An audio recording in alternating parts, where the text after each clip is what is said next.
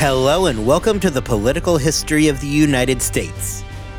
Episode 3.26 Enter George Washington. Last time, we spent our episode looking at the rapidly evolving situation in the Ohio country.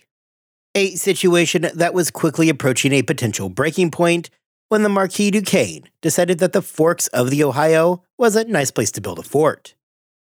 The British obviously agreed that it was prime real estate, as they also had plans to build a fort in the same location. However, before we can press forward with the seemingly inevitable conflict forming along the Ohio, we need to pause to introduce a new player to our story. You cannot tell the story of what is about to happen in the Ohio country, and specifically at the forks of the Ohio, without George Washington. Now, we do actually have just a bit more in the narrative we need to cover before Washington actually makes his official appearance in our story. However, considering what an absolute giant he is going to be moving forward, I felt that it was important that we take a short break from our narrative and give Washington the formal introduction that he demands.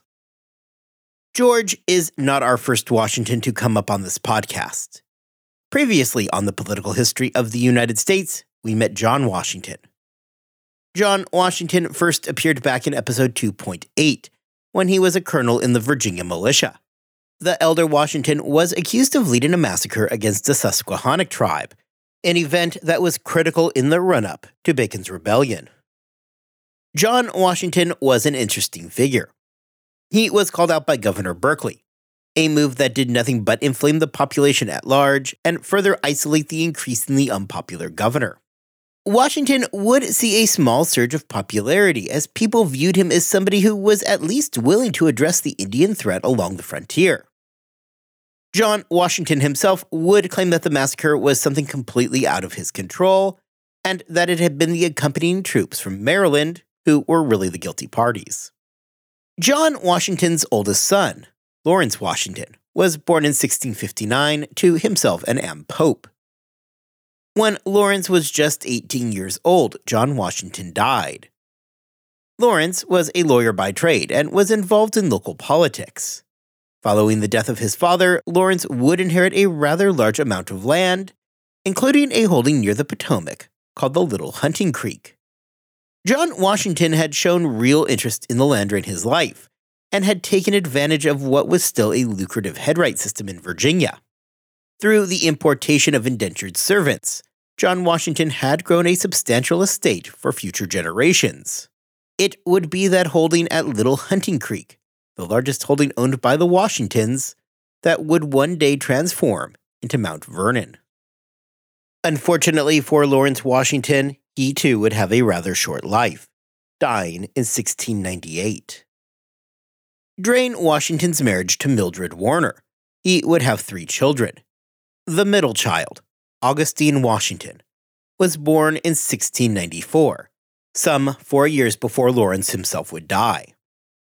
Augustine Washington, a tobacco farmer by trade, sat atop some 1,100 acres of his own, as well as an additional 1,750 that came along with his first wife, Jane Butler.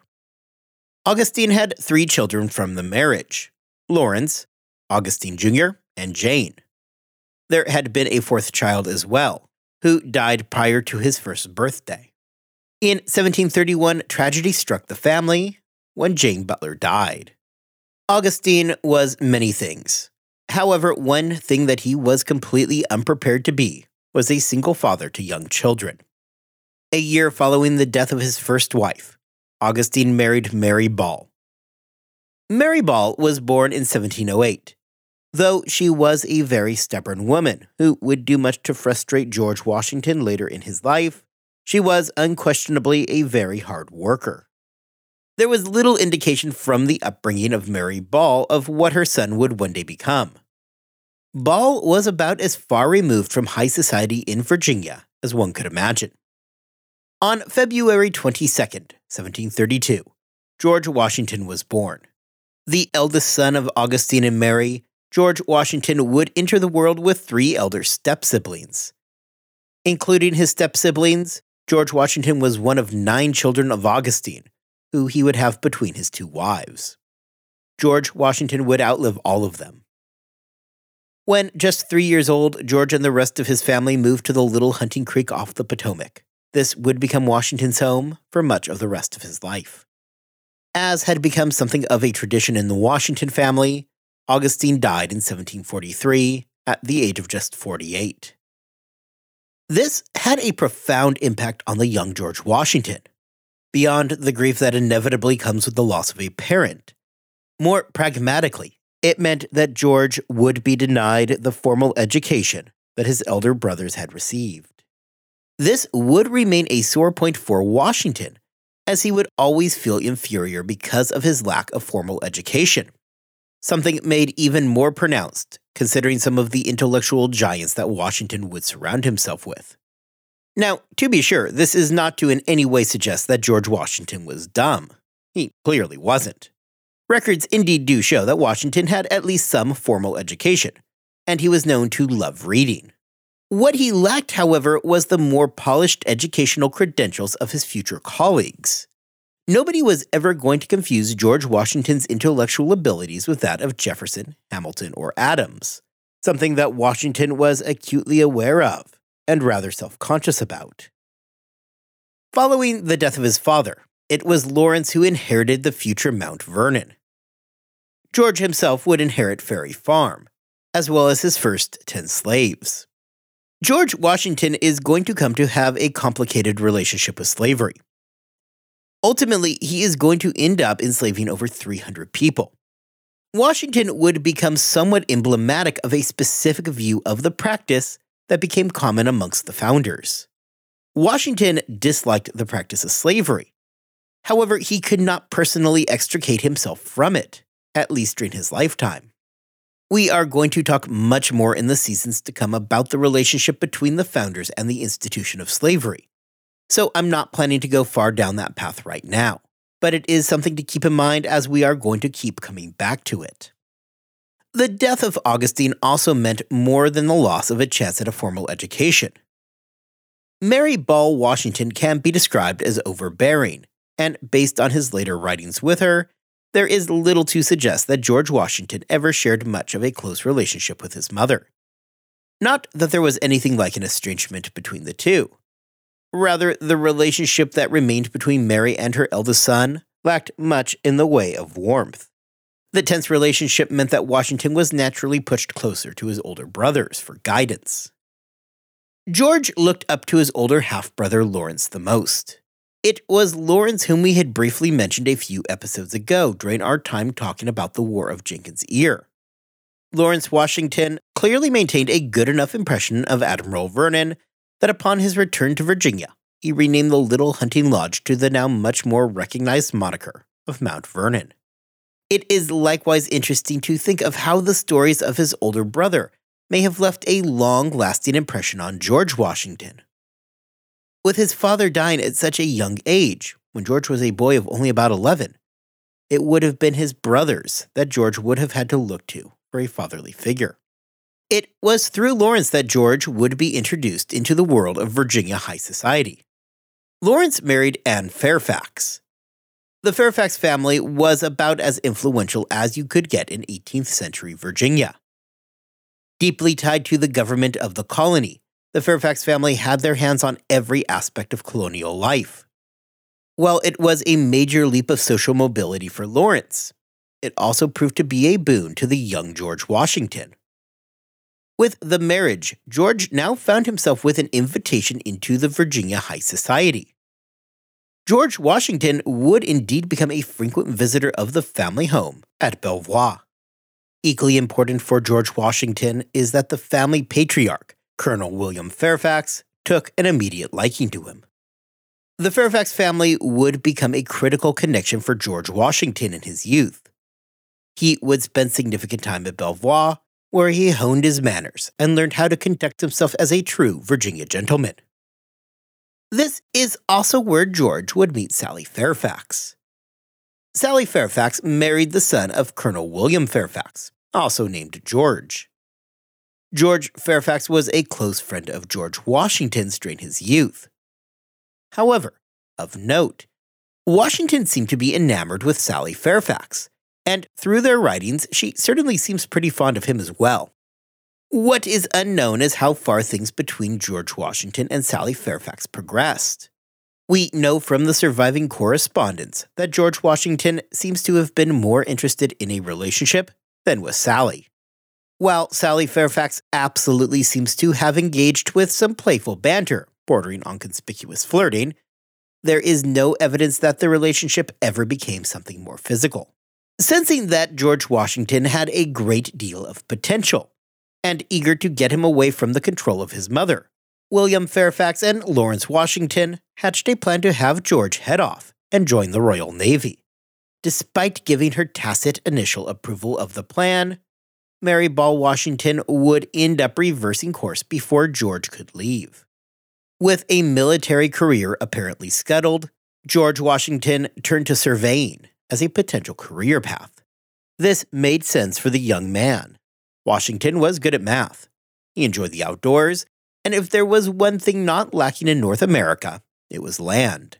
With the rapid colonial expansion into new areas, such as the Shenandoah Valley and the Ohio country, it is not as though there was a lack of surveying work to be done. Furthermore, Washington's father had left George a full set of surveying equipment. By the time that George Washington was 16, he was busy helping fence fields and had become an exceptionally good horseman.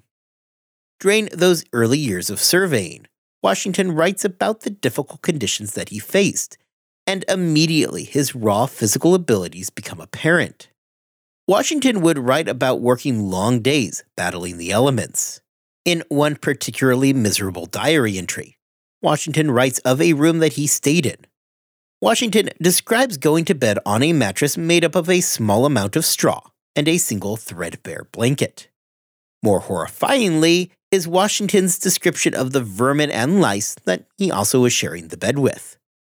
Well, to be sure, Washington was happy to get out of the bed and would later write about how happy he was to bathe, it illustrates something of a dichotomy for the future American president. Washington was absolutely focused on the idea of upward mobility. He wanted desperately to be a Virginia gentleman and fit in with that lifestyle that he got to witness while at Belvoir. However, Washington always had an undeniable push to remain an outdoorsman. It was half a century after sleeping in this lice infested bed that a horseback ride during a cold December rainstorm would cause the illness that would rapidly lead to the death of the first president.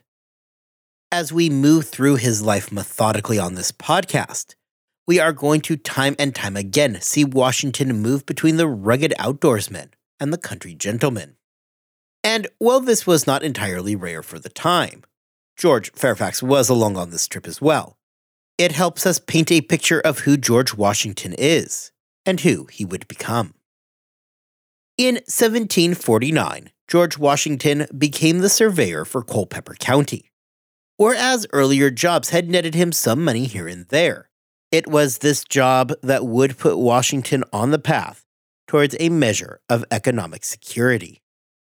Despite this, however, not all was good for George Washington.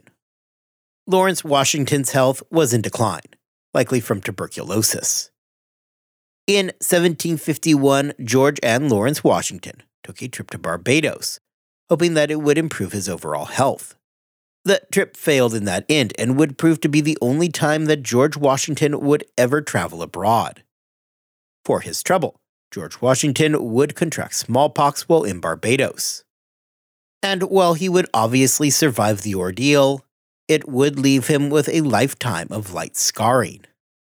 For Lawrence, the trip did little, and on July 26, 1752, Lawrence Washington died at Mount Vernon. Well, devastated at the loss of his brother, it would prove to be consequential for George Washington. Lawrence had stipulated that if his daughter, Sarah Washington, died without an heir, Mount Vernon would pass to George. In 1754, Sarah Washington died, and in 1761, Anne Fairfax, Lawrence's widow, would also pass away, thus giving George Washington complete control over the estate that would so become connected to him Now, if you're curious why Mount Vernon did not pass instead to Augustine Jr., here is the reason. The original plan by Augustine Sr. was that should Lawrence die without heirs, everybody would basically just upgrade. Augustine Jr. would take Mount Vernon, and his holding at Pope's Creek would transfer to George. However, Augustine Jr. was not interested in parting with his Pope Creek property, and therefore allowed himself to be skipped over for ownership of Mount Vernon. With that, George Washington had a new home. By the 1750s, George Washington saw his star rising in Virginia. His close relationship with the Fairfax family had given him powerful backers in the Virginia government. Timely deaths in the family, though emotionally rough on the young man, meant that he possessed a growing amount of property, and things certainly seemed to be looking up for him. At this point, I'm going to pause our biography of George Washington. Yes, there is still a tremendous amount to cover about his life something that we are going to be doing as we move forward in the story.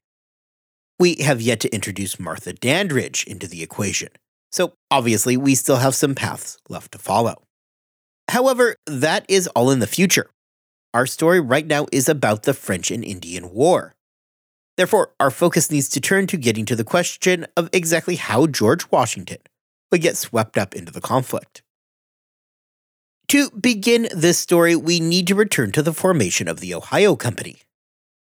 The Washingtons had been involved with the speculative boom going on in the Ohio country for some time now. Lawrence Washington was one of the original members of the Ohio Company Charter and has been hanging out on the fringes of the events that we have been talking about during our last two episodes. Lawrence had been amongst those who had been advocating for a fort to be built at the forks of the Ohio so it is not as though George Washington is all that far removed from the events of the Ohio country. While tensions had been on the rise since the end of King George's War, the provocation of the Marquis Duquesne was the kind of thing that London could not ignore. In Europe itself, this manifested in a series of alliances set to check French aggression. Predictably, the concern was that any kind of fighting in North America would largely spill out into a greater European conflict. As we have seen a few times now, in the eyes of London, North America was some mere backwater compared to the much more significant threat of European warfare. Enter into our story Lord Halifax, who had been watching the situation with particular concern. Halifax recognized the need to check French expansion in North America and had been hearing from the colonial governors over their concerns about the suddenly expansionist French. Halifax was in frequent correspondence with Virginia Lieutenant Governor Robert Dinwiddie, who warned him about the French incursion into the Ohio country. Dinwiddie was the acting governor of the colony. The actual governor, if you're curious, was Willem Anne van Keppel, the Earl of Albemarle. Keppel never actually stepped foot into Virginia, nor any of the North American colonies for that sake, and was a completely absentee governor. Keppel, therefore, really is not that important, and you can go ahead and promptly forget that I ever mentioned his name. Though it does hopefully explain why Dinwiddie was running the show.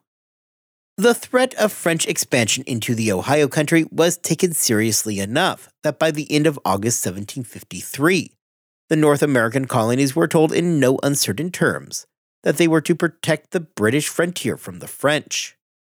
In the official instructions, there is lip service paid to not being the aggressor. However, it also mentions that if anybody should interfere with the British trying to ramp up frontier defenses, the interference should be considered an act of aggression. This call to action essentially means that confrontation at the forks of the Ohio was now inevitable. Now, it is interesting to note that it is not entirely clear that London fully understood the borders of North America. Yes, Virginia was making a claim on the Ohio country. They also had a claim that went all the way to California. Just because they said it was theirs did not exactly make it true. That being said, however, Halifax had an increasingly influential voice, and his correspondence with Dinwiddie was what was getting played back in London. Dinwiddie himself was not exactly a neutral observer here either, considering that he was also an investor in the Ohio Company. Throughout North America, the colonies were making the initial preparations for a potential conflict. These preparations took on a couple of different forms. To the north, it meant an attempt to repair the relationship with the Iroquois Confederacy. James Delancey began making plans to hold a Congress in Albany, where he hoped to mend relations with the Iroquois and, more specifically, the all important Mohawk. This conference, which would become known as the Albany Congress, would prove to be a somewhat unique event in colonial history and is going to have some long lasting effects, if more in its form than actual function. Now, for right now, I want you to know that this is going on at roughly the same time as the other events that we are talking about, specifically in that time frame right before the war, when the British colonists were trying to figure out exactly who their allies were. The Albany Congress, however, deserves more time and attention than I can give it this week, without risking the episode ballooning. So, for now, just know that the planning for the Albany Congress was going on contemporaneously to the events that we have already started talking about. I plan to return to the Congress itself next time and give it the attention that it really deserves. While the Albany Congress is being planned up in the north, down in Virginia, decisions had to be made on what to do.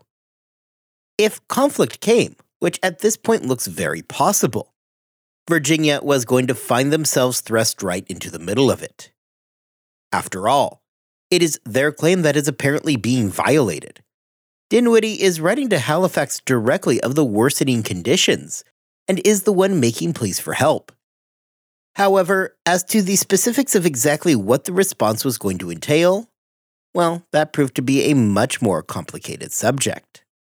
One of the most critical things to understand is that the British colonies were not a single unit.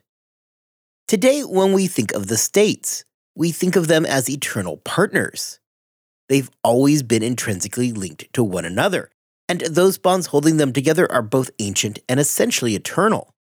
Now, at a surface level, we of course know that this is not true. After all, during the 1860s, the bonds between the states were anything but eternal. Beyond that, it is not as though 1861 was the first real secession crisis that the nation had faced, though obviously it is the most serious by leaps and bounds. During the 1750s, the colonies were still very much separate entities. Did they trade with one another and economically rely upon each other? Absolutely. However, they were at the same time competitors. They competed for economic gain, resources, and, in this moment, land. As we are going to see next time, the Albany Congress is going to mark a high water point for pre 1760s colonial cooperation. Virginia, however, was not having any of it.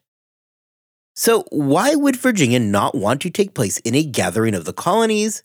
And specific to our episode today, what does any of this have to do with a 21 year old George Washington. Virginia was at this point playing a complicated game. Sure, having a voice at the Albany Congress would be great. However, with a gathering of colonies, it could well mean that Virginia was going to be forced to compromise. Prior to the Albany Congress, Dinwiddie had been reassured that he would receive enough supplies that the fort down near the forks of the Ohio would be well provisioned for a fight. Knowing this, Dinwiddie, who again was a shareholder in the Ohio Company, decided against sending delegates to Albany. For Dinwiddie, he wanted to ensure that Virginia was in complete control over its own frontiers. Going to Albany would have likely forced Virginia to compromise with Pennsylvania, who was also looking to claim the land in question. Aware that he had supplies and reinforcements coming and ready to wage war at the forks of the Ohio, Dinwiddie found himself with very little reason to compromise with his biggest competitor in the region.